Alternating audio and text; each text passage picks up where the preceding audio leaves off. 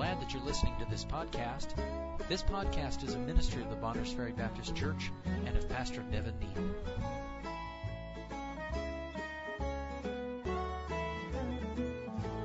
Matthew chapter 5, verse 1.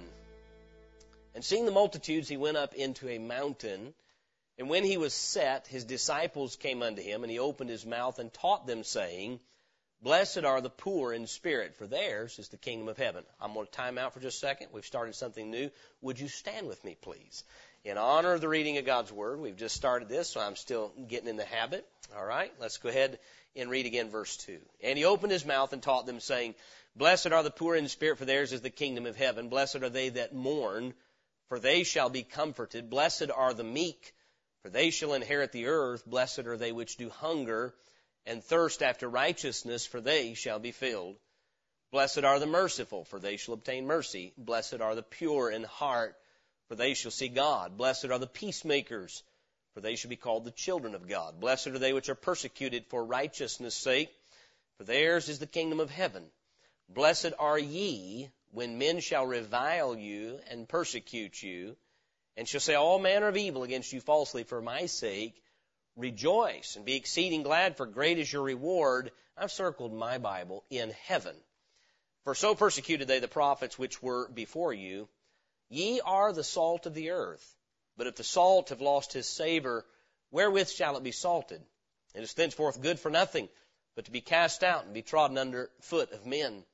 Ye are the light of the world.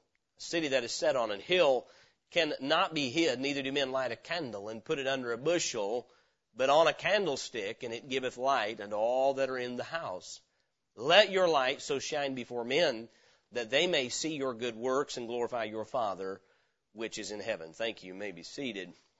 Uh, as noted, I, I got a lot of help reading uh, some comments made by a couple of men I like to read after, John Phillips and John Butler. I'll just mention that so you don't think they're original thoughts with me. It was very helpful to me Mr. Phillips said that when we look at the fact that we're called salt and light, uh, there's a couple of things that are dealt with there. Salt really deals with our character, what we are, and light with our conduct, what we do. Let your light so shine before men that they may see your good works and glorify your Father which is in heaven.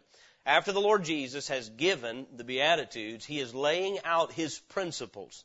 He is saying, this is what I thought yesterday. I mean, just, if you bear with me. Psalm 1 says, Blessed is the man that walketh not in the counsel of the ungodly, nor standeth in the way of sinners, nor sitteth in the seat of the scornful.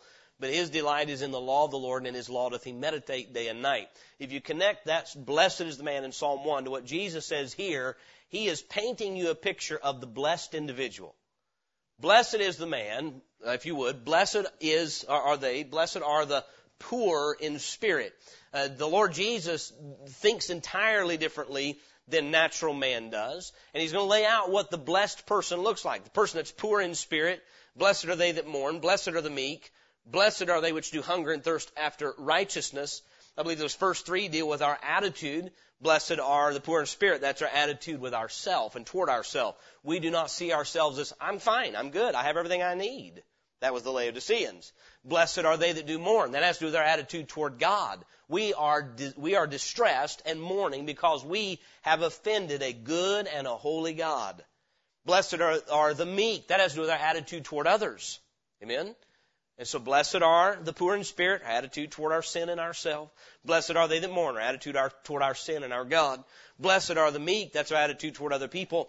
Blessed are they that do hunger and thirst after righteousness. Now he begins to deal with appetite. What do you have an appetite for today? What do you long for? What are you hungry for? He says, Blessed are they that do hunger and thirst after righteousness. Then he begins to deal with our actions. Blessed are the merciful. By the way, until you've been reconciled to God, received righteousness as a gift from Him, you can't be merciful to anybody. You can't minister outward until you've gotten your relationship corrected with God and reconciled to Him. But blessed are the merciful. That has to do with how we treat other people. We looked at um, uh, the Apostle Paul and Silas in jail, how they were merciful to the jailer and gave him the gospel and did what was right in spite of being treated wrong. Blessed are the pure in heart. We're back again to the inner disposition of the heart. Blessed are the peacemakers, for they shall be called the children of God. Blessed are they which are persecuted for righteousness' sake. How many of you, if you're going to write on the blessed life, this is the list you would create? Blessed are they who are, that are poor in spirit. Blessed are they that mourn. I got news for you. This nation is seeking a life that can be free from any grief, sorrow, or mourning. And we've utterly failed at getting it.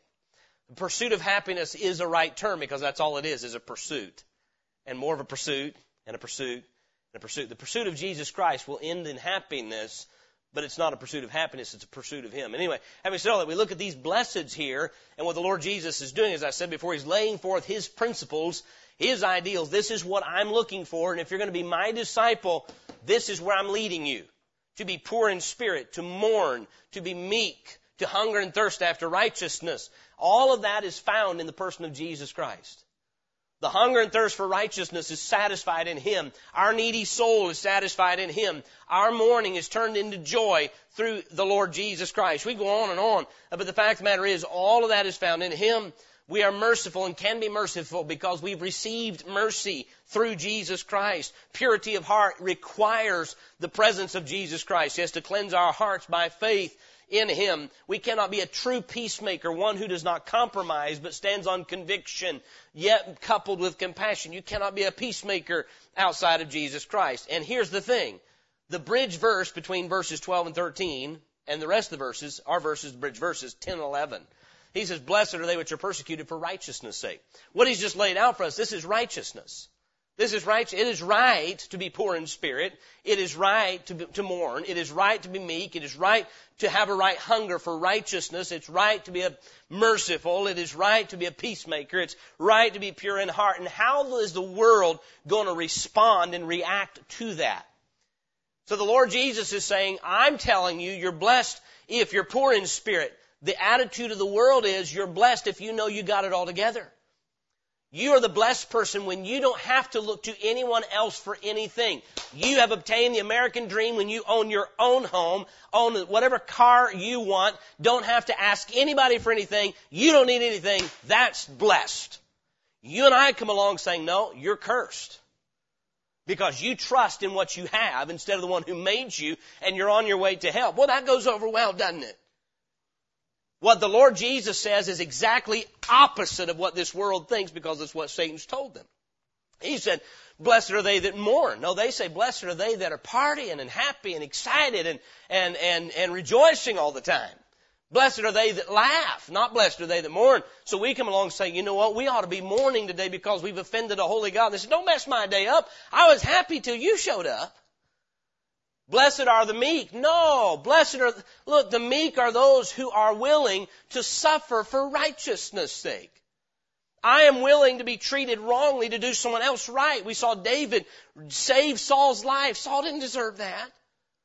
The world says, no, no, no, it's, no, we're not, we're not about being meek. You're not about esteeming other better than yourself. You gotta watch out for good old number one. Am I telling the truth this morning? Is that the attitude of the world we live in? Of course it is. And the Lord says, and you're going to come around and live exactly opposite of the way they think. And what they're going to do is they're going to persecute you. They are going to try to steal the savor out of your salt. They're going to try to get you to stop mourning. And we, Jesus says hunger and thirst after righteousness. The world says hunger and thirst after a good time, hunger and thirst after more things, hunger and thirst after the fulfilled life, the secure life, the safe life, the successful life. That's what you should be pursuing. Amen? I mean, isn't that what the world says?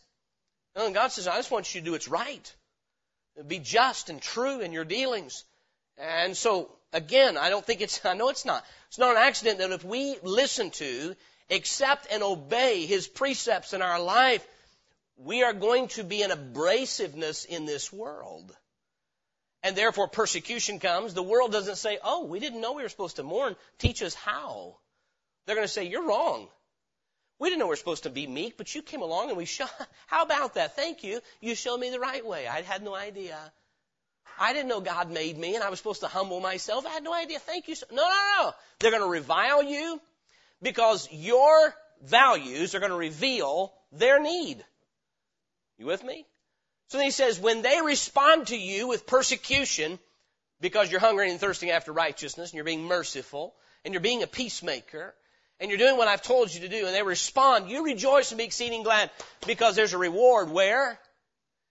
In heaven. Don't expect it on earth, but there will be one in heaven. It Takes faith to accept this, doesn't it? Amen. And so then we come to today. So I believe he's just said, verses 11 and 12, you're going to be persecuted for listening and believing me and receiving me and obeying me. But he said, but when they revile you and they're going to say all manner of evil against you falsely for my sake. Meaning because you have accepted what I've told you is true and you're following my commands, they're going to treat you like dirt. Now I'm going to tell you something.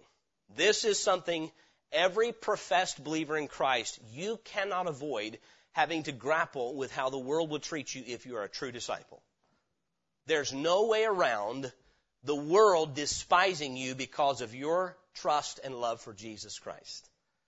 And what happens, every believer comes to a point in the road where they have to decide, am I going to let their treatment of me turn me from the Lord Jesus Christ and cause me to be disloyal to Him because of pressure from them? Or am I going to respond correctly to a world that hates Jesus Christ and therefore they hate me? And so he says, let me explain what you are. They're going to persecute you. Let me explain your role in this life. May I say this? We are ambassadors for Christ, but we might get this wrong. We might think sometimes we have in the mainstream Christian media communicated there are people out there that are just, they so long to be right with God, they're just waiting for you to come along and show them how. Now there may be a few people like that, but most are not. The world is at enmity with God, meaning they love what he hates and they hate what he loves. That's Bible, friend. You read your Bible, read Luke chapter 16. The world loves what he hates and hates what he loves. And we come along and say, you're at odds with God. It would kind of like, how many of you would like to be an ambassador for the United States in Kabul, Afghanistan this morning? I mean, anybody paying attention to the news this week? They're getting our people out of there.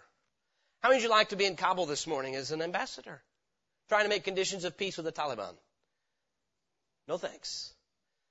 But if you're a Christian this morning, friend, that's where you are. God saved you right in the middle of enemy territory. Say, boy, you're encouraging us today, Pastor. It would be ex- extremely depressing if it weren't for this one thing. I serve a risen Savior, and He is alive and well today and has all the grace I need to be faithful to Him until He calls me home. And so do you if you're saved. He said, I want you to understand your role. We talked about in Sunday school this morning roles and responsibilities. He says, Your role in the earth is your salt. Your salt in the earth. If you're gonna, you and I are going to be what disciples are supposed to be, then we need to understand what we're here to do. We are not here to embrace a world that's just waiting to be embraced by God. We are here in a corrupt environment to be an offsetting of the corruption. We think about salt this morning. If I say salt, what's the first thing you think of? Breakfast. Uh, I mean, honestly, what do we use salt for? Yeah, I used to never put salt on anything. And now I salt a little bit more, but I want, Dawson over here, he doesn't even eat salt on his eggs. Now that's, there's insanity. Amen. Job talks about, it. I try to help him. Job says an egg needs salt. Amen. But here's what I believe. Salt, when we, you and I think of it, we primarily think of it as adding flavor to our food, which is true. But you remove your refrigerator this morning and your freezer and all of a sudden salt is way more important than it was before. Before refrigeration, salt was the number one preserving agent, period. You want to preserve your meat, you salt it. You hang it in the, in the meat cellar, uh, because salt is a preserving agent.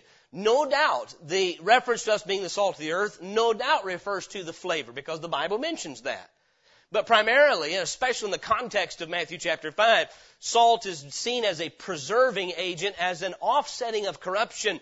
And we have to look at it this way this morning. I'll give you three simple, simple things this morning that are stated in verse 13 that I believe will help us this morning. We've given the introduction about the Beatitudes and how you can see we are, we are not here to blend that's not why we were put here. We are here to influence. As we go through these three points this morning, I want you, with a good conscience toward God, to ask this question in the sight of the Lord. Am I more influenced by the world I live in, or am I more of an influence on it? That's what I want you to think. Are you more influenced by the lost world that you live in? Meaning, does the corruption around you have more of an influence on you, or do you have more of an influence on it? I believe this, when a true disciple of Jesus Christ walks into a room of lost men, they ought to behave differently simply because they know a Christian is in their midst. You don't have to walk in and blow a trumpet and say, I am a Christian. If they know you, they'll change their conduct for one reason. You walked in the room. That's what he's talking about. You live by different principles. They live by lust. We live by faith and love. We trust our Savior, love Him because He first loved us, therefore we obey Him, and we value what He values, and therefore we are to be the influence. Salt is an influence. Light is an influence. Amen? This is what I love about light. Jesus repeatedly refers to Himself as the light of the world. We'll get into that next Sunday morning, God willing. He's the light of the world. We're the light of the world. You know what darkness represents? I thought last night, here's what darkness does. Darkness does not change reality, it just conceals it. Darkness does not change reality, it contorts it. It may make you see shadows and think things. You know why darkness is present? You know what darkness is? It's the absence of light. How many of us agree our nation is getting darker? Now my mind goes, well, if it's getting darker, then why? Because so many lights are under bushels, in beds, and in secret places. The world wants us to withdraw from our role as salt and light. Salt is an influence, light is an influence. Salt we know what salt is. It is a, it is a molecular composition. I think it's very interesting. Uh, Mr. Phillips again. I'm just going to read verbatim what he says because he says it so well. He says salt, and we begin here. If, you, if you're taking notes, you an outline. We begin with the Master, the Lord Jesus Christ, the Master's comparison. He says to his disciples, so those who trusted that he was the Christ, were listening to him, had faith in him, ye are the salt of the earth. So he makes a comparison. That's what we are. And so then uh, Mr. Phillips says this, salt is a miracle. It is chemically composed of sodium and chloride. Pour a little hydrochloric acid on your hand and it will be burned away in half a minute. Drink hydrochloric acid and you'll die in agony in a few minutes. Add sodium to hydrochloride and what do you have? Salt. One of the most common, most useful substances on earth. A substance that's actually essential to life itself. And here's the analogy he makes, and it is proper to make. You and I, without the presence of the Spirit of God, are toxic. We're like hydrochloric acid. We destroy everything we touch. Put the Holy Spirit of God in us, and all of a sudden we're something useful and profitable to that which is around us. Truth? Isn't our Lord wise in his analogies? Ye are the what? Salt of the earth. How many of you know this? Food without salt tastes different than food with salt. You know what that means? It's an influence.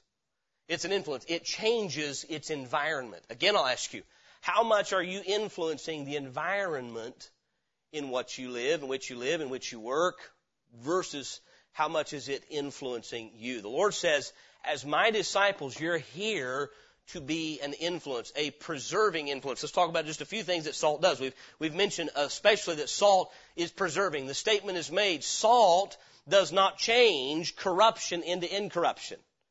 So meaning, you and I, by being faithful to our Savior's disciples, are not going to make a corrupt world incorrupt. How many understand that? But what we will do is prevent corruption from spreading. Now let's just park for just a moment. How many of us would agree corruption I'm talking about filthy, sinful living is spreading in our land. There was a time and there were things that are done among church membership today that would have never been dreamed of being done in American churches. It's not only done, it's done and accepted behavior things that are watched, words that are used, conduct that is engaged in, clothing that is worn, uh, thoughts that are, that are dwelt upon, behaviors in secret places that should not even be talked about, and people that claim to be a Christian are involved in that. You know what's happened? The corruption of the world has spread into the house of God. Is it true? I'm not pulling the stuff out. This is truth. And instead of churches making a corrupt culture come under the conviction of the Holy Spirit of God for their corrupt living, we feel intimidated because we don't want them to be upset with us, so we join them in their corruption. Jesus said it's to be the opposite. You're not supposed to join them to reach them. You're supposed to be salt so that they understand that they're corrupt. Ye are the light of the world, the salt of the earth. Most Christians today live under an intimidating factor that if you don't join sinners in their sin, you'll never reach them with the gospel. What a lie has been passed off to us by Satan, the God of all lies. That's not true. You and I don't have to conform to the world to reach the world. Jesus said, you're not there to conform them, you're there to influence them. They are corrupt. They are full of iniquity, the Bible says. Without Christ, that's what we all are. And here's what somebody says. Well, you're not, you, you, we we never want to offend. Don't be offensive, but I'm going to tell you something. You pour salt in a wound, it's going to burn. if you're living, listen to me this morning, if you are living according to the precepts of Jesus Christ, your life is going to bug somebody that's not. You don't have to try. You don't have to come up and say, I don't like the way you're living. All you have to do is don't join them in cursing God's name. Don't join them in listening to the filth that comes through the world's media. Don't join them in a despiteful, bitter attitude. Don't join them in the constant complaining. I tell you something that we all need preached on right now. Do all things without murmurings and disputings. Let the world murmur. Let them argue, but not God's people. We're to be content. Amen? Amen. Jesus said, You're the salt of the earth. What is salt? Salt is an influence. It influences corruption. It does. What salt does, you put salt in the wound. Why would you pour salt in the wound? Why would you do that? To stop infection from setting in. You know what? When we're the salt we're supposed to be, it prevents corruption from spreading. How many know? Let me just give you a practical illustration. You get somebody that lives like a Christian in the work environment. How many have ever seen this happen? As soon as that Christian walks in, the conversation shifts. Oh, it was, uh, oh, uh, sorry, sorry. Uh, I, I didn't know you walked in. Excuse my, excuse my French. Well, last time I checked, that wasn't French. Somebody does that, right? Why? Because the person that just walked in the room has the testimony of never using language like that. They didn't come in one day. Here's why they'll treat you. You are so judgmental. I had some men tell me last week, well, one of the reasons we don't go to churches is because every time we go, we're judged. We're just people are so judgmental. I said, time out, just a minute. That may be true. But a lot of times we feel that way because we're not living right. We get around people that are, and I don't know if this is the very words I use, but I was trying to communicate. Be careful because you're judging people for judging you. Huh? Huh? Oh, I can't go to that church. I feel judged. Well, if you weren't living in sin, you wouldn't feel judged. So you people don't live in sin? We know who saved us from it, and we want to honor him. That make sense this morning? Salt. Jesus said salt is good. He said that in Luke chapter 14. Turn there with me real quickly if you would. Salt is good, meaning this comparison he makes. He says, I've made you an influence for good in this world. We influence corruption. We influence flavor. I'm going to tell you something. As the world becomes more influential than God's people, what flavor has it given our culture? Now, friend, I have to live in this world, and so do you. But I've gotten where I dread going to the store. I dread being anywhere a television's turned on. I, the corruption is so bad. I feel like I'm walking through Sodom and Gomorrah. Truth? Here's what happens. You go, oh, it's terrible. People are living like animals and claiming that it's good. What has happened? Hold on. You know what we want to do? Oh, wicked people. Where did the influence to prevent corruption go? Salt has lost its savor. You can throw savorless salt all over something and it won't stop corruption. You salt meat with salt that's gone bad, and your meat will corrupt. So, Luke chapter 14, uh, verse 34. Luke 14, 34. He says, salt is good. That's really the statement I want you to see. Salt is good. Salt is what? It's good. Meaning it's not, it's not evil. It is a, it is a beneficial element in, in our world. And that is the child of God. Christians are good. They've been made good through the blood of Jesus Christ. They are an influence for good. That's the comparison we made. It's to prevent corruption and to add flavor. Amen? The life of godliness and righteousness is not only preserving from corruption spreading, but it adds a flavor that is, that is, that is savory. It's tasty. It's a good thing. Isn't it a good thing to see a godly family? There's something that's a blessing about that. You know what's grievous? To see two men or two women who say they're a family with a passel of kids that have been given to them they could have never had and calling it something it's not, something in your, in your very nature, you don't have to be born again to say that's disgusting. But where, what should we say? What Jesus is saying is, I'm giving you some principles. Let me something. As you go back to the Beatitudes, let's just, let's just back it up just a little bit before we move on. We're talking about salt. Salt is an influence to prevent corruption, to add savor. But if we're not, our lives are not adding savor and we're not preventing corruption, then let's back up a little bit and say, what is my attitude toward myself this morning?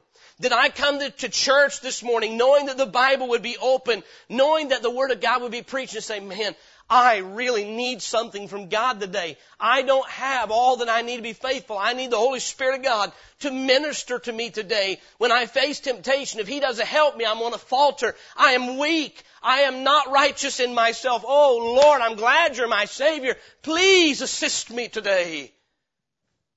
Are you poor in spirit this morning? Those who are not poor in spirit have lost their savor. When was the last time, when was the last time you shed tears over sin in your life? When was the last time hmm, that God brought before you what Christ did for you and it broke your heart that you're not more grateful to Him?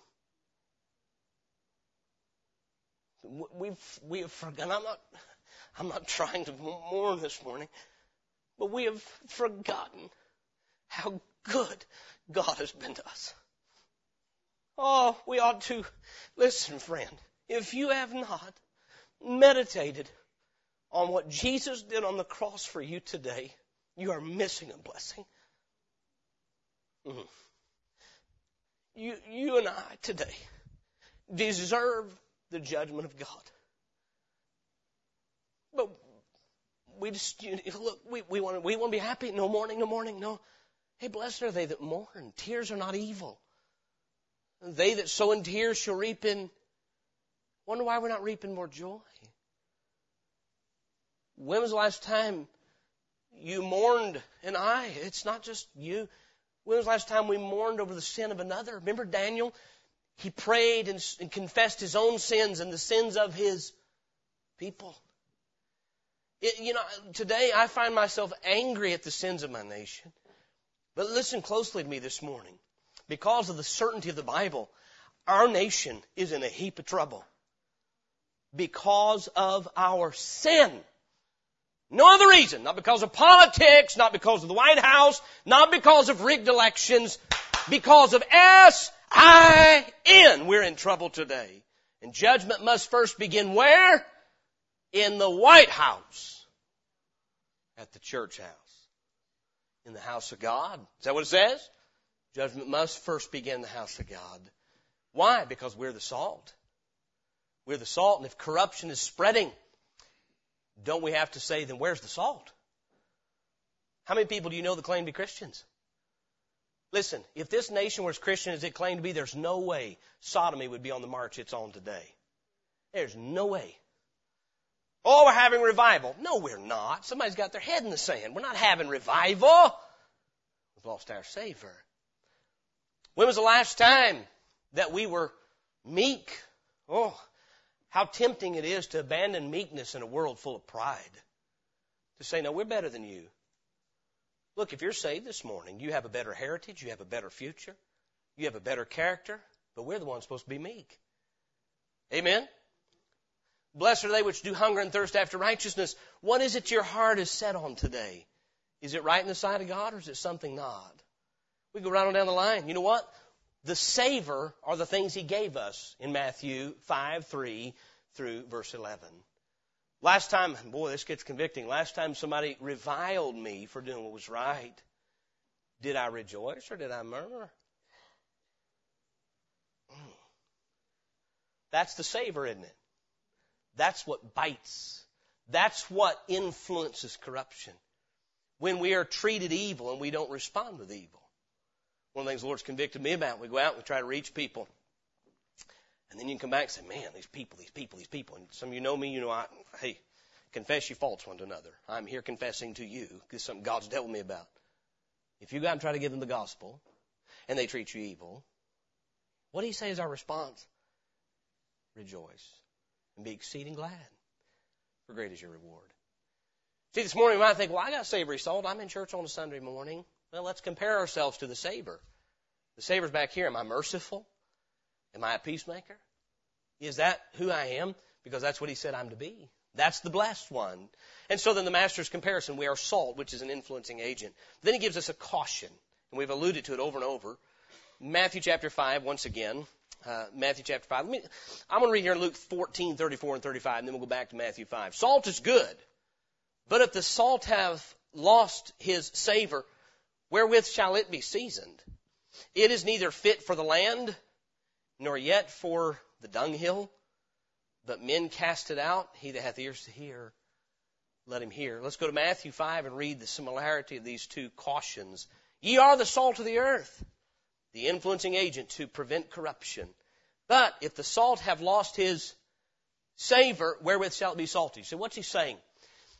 If the salt have lost its composition, its saltness, that's what he calls it in Mark's gospel. If salt have lost its saltness, meaning what makes it salt, is the fact that it has elements in it that prevent corruption, that break down corruption, prevent it from spreading, elements in it that add flavor to your food. How many have ever put salt? I remember my grandma and grandpa had salt one time, and uh, you would shake it on, you'd eat your food, you can taste the difference. Well, what good is that? When he says you can't put on the dunghill, we know that that spreads corruption, so they would salt the dunghill so the disease wouldn't spread. But salt without savor isn't even good for that. You know what salt is good for that doesn't have savor? Nothing. It's not big enough to gravel your driveway with. I mean, it's, you know, it's good for nothing. And so then, the point here is not that you've lost what you are. You're still salt. But you are absolutely useless. Now, this is a principle that's clear in the Bible, but is not much, we don't hear a lot about it today. If you're saved today and you're salt, you know what he said? Salt is good. But good salt can become good for nothing. He cautions us. It is possible not to turn from salt into something else. You're saved. You're a child of God. You always will be. But it is possible for you to lose your influencing ability. It is possible for you and I to be conformed to the world, to let the persecution and the reviling pressure us to the point where we quit conforming to the image of Christ and we start we begin to ignore his word. And he said, when you cease to be what salt was, salt was designed to be, when you lose your savor, you are good for nothing. The, meaning, you become, as 1 Corinthians 9 calls it, a what? Castaway. There are those that think that's teaching you lose your salvation. Friend, you don't run to get saved. You trust Christ to get saved. You run to win. 1 Corinthians 9:24, know ye not that they which run a race run all but one receiveth the prize, so run that ye may obtain. You're not obtaining salvation. Their salvation is a gift, not a reward. So run that you may obtain. And every man that striveth for the mastery is temperate in all things. Meaning, instead of cursing when I'm reviled, I'll be temperate and I will bless. Is it that simple? Let's try that again. Is it that simple? You're thinking, it is that simple, but it's not that easy. I got it. I understand. My point is this. Every man that striveth for mastery is temperate in all things. Now they do it to obtain a corruptible crown, but we an incorruptible. I therefore shall run, not as uncertainly. So find I, not as one that beateth the air, but I keep under my body and bring it into subjection. What did Paul bring his body into subjection to? The will of Jesus Christ. This may be what I want to do, but he said do this. Honestly, do you think in his body Paul felt like singing at midnight in the Philippian jail? But he brought his body under subjection and he prayed and sang because that's what Jesus said to do. I bring my body under subjection. I'm bringing it into subjection, lest that by any means, when I have preached to others, I myself should be a castaway. A castaway. What is a castaway? Someone that can no longer be used in the service of God because they've lost their usefulness. You say, God wouldn't cast anybody away. Jesus said to be cast away and trodden under the foot of God or under the foot of men. Here's what happens. Go to witness to a coworker, and they say, Don't talk to me. I saw you lose your temper last week. You know what they just did to you? They trampled you under their feet. Don't talk to me about going to church. I see you skip every time you get overtime. Don't talk to me. You love money more than you love God, or you'd be with God's people when you're supposed to. You say people, lost people wouldn't say that. Oh, yes, they do. They're looking for any excuse they can find to dismiss the gospel that you have that convicts them. And so if you and I lose our savor, our testimony of Christ's rule in our life, we're still salt. We're just no good. We're good for nothing. I shouldn't have said no good. Good for nothing. You, you, your composition has not changed in essence. And by the way, I, I've thought and I've thought and I've thought. And I can only think of one way that salt goes bad and loses its savor. And I may be wrong. The Bible doesn't articulate it. But that is by not being used. By sitting on the shelf, it moisture collects and it goes bad. I believe this. Sedentary Christians who will not act proactively on the commandments of Jesus Christ become savorless Christians. I know what the Word of God says. I'm not going to defy it, but I'm not going to obey it. I'm just going to sit on the shelf. You with me? If the salt have lost its savor. The caution is this. You'll always be salt, but that doesn't mean you'll always be able to influence. Help me this morning. I've heard, it breaks my heart. This last week, I've heard of three ministries where the leaders of those ministries have been caught in sin, immoral affairs. You say those men were lost. Maybe, probably not. You say a man couldn't do that unless he's lost. It's not what the Bible says. I'll tell you what though, those men have lost their influence. Would you agree? So that ain't right. The Bible says of a man that commits adultery that his name will always, he'll always have a bad name attached to that, even if he's forgiven. There's a influence that's lost when we lose our Savior. And so the comparison, we're salt, an agent of influence in a corrupt world, in a, in a corrupt earth. There's no corruption in heaven, but on earth there is. And we're here to be a defraying influence through godly living. The caution, you can lose your savor. The conclusion, we've already touched on that. Verse 13, ye are the salt of the earth, but if, there's the caution, the salt have lost his savor, wherewith shall it be salted? What, let me ask you, what would you salt, savorless salt on? What would you put it on? Your steak? I would, you know what you do if you put savorless salt on a steak? You waste a good steak. What would you put savorless salt on? I wouldn't put it on anything. Help me here this morning. This is the wisdom of our Savior. If you went and got a salt shaker out of your cabinet, and you had just cut yourself and you thought, I don't have any peroxide, but I do have a little salt, and you went, and you felt nothing, what would that tell you? It is doing you no good. Unless it burns, it's not doing any good. If your life is not a conviction to somebody, lost its savor. If we're just like them, tell me something. When you're out and out in the world, how can you pick out a Christian and you're conversing with people? How can you tell the difference between the two? In our world, they use the same language. They have the same attitude. Rebellion, arrogance, pride, complaining, murmuring, bitterness, envy, strife. Oh, I know. Their appearance. No, that's the same too. What they listen to, same. What they watch, maybe not as bad. You with me? No savor. What's the difference? Are we hungry after thirsting after righteousness or are we just hungry after a good time? And so this morning, Jesus says, you can lose your savor. You're still salt. You're still good, but you're good for nothing. And so if I had salt that I shook on my wound, I said, well, let me just double check that. And I got me an egg out and I fried it up and I salted that thing real good and I tasted it. I can tell you, I'd screw the lid off, open the door and go whoop. And the next rain, you'd never knew it even existed. That's the analogy we have.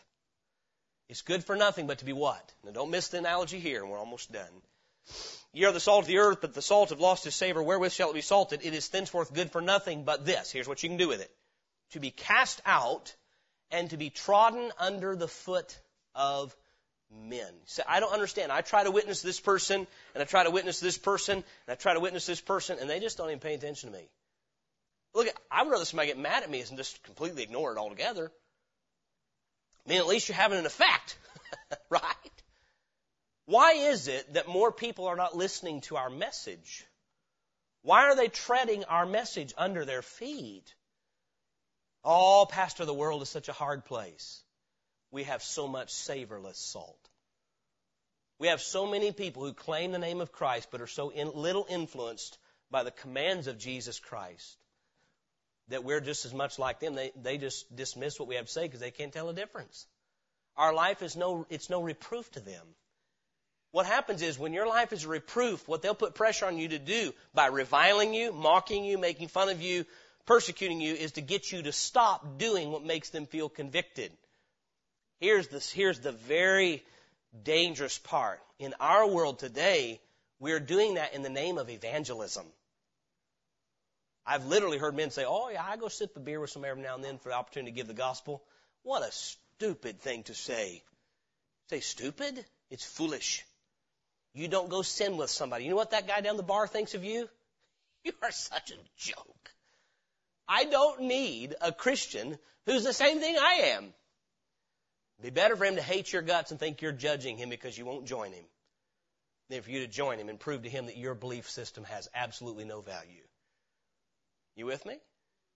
I've known of preachers who say, yeah, I let one slip over the pulpit every now and then let people know I'm what they are. That's wicked. Let no corrupt communication proceed out of your mouth, but that which is good to the use of edifying. You know what the Bible says, Colossians 4, 5, and 6? Let your speech be always with grace, seasoned with salt. Your speech should be backed up with a life that's consistent with Matthew 5, 3 through 11. When your speech and mine is coupled with a salty life, then it's used to reprove of sin, of righteousness, and of judgment. You with me this morning? Savorless salt is good for nothing but to be cast out, trodden under the foot of men. Look very quickly in closing in John chapter 15. The Lord Jesus uses the exact same kind of speech when he speaks to us about abiding in him. John chapter 15 in verse 5, he said, I am the vine, ye are the branches. You, you get your life flow from me. He that abideth in me and I in him, the same bringeth forth much fruit, for without me ye can do nothing. And here's the negative aspect of that, verse 6. If a man abide not in me, he is cast forth as a branch and is withered. And what does it say? And men, not God, men gather them and cast them into the fire, and they are burned. Meaning, if a dead branch is as valuable as savorless salt, it's good for nothing but to be burned. Now, this morning, would we say that a lot of God's people have lost our sphere of influence? Hmm. How come? Is it because the world has changed? Look, the world has been corrupt since the Garden of Eden. Because the salt has lost its savor. I'll conclude with the question I asked you to ask yourself at the beginning. Am I more of an influence on the world around me, or am I more influenced by the world around me? If so, you say this morning, you may say, Pastor, I, I don't have any savor. I believe I'm, I believe on Christ. He's my master. I believe God's word is there to give you life. I, I, I don't find anywhere that a savor can, a salt can get its savor back. I, I don't find that. Maybe the Lord Jesus Christ has given you a warning this morning, though. Look, you'll always be mine, but that doesn't mean I can always use you. You study your Bible to be used of God in service is different. It's a different requirement than salvation. Salvation, you trust Him, He'll save you. But if you want to be useful, you want God to use you in an influential way, you got to be godly.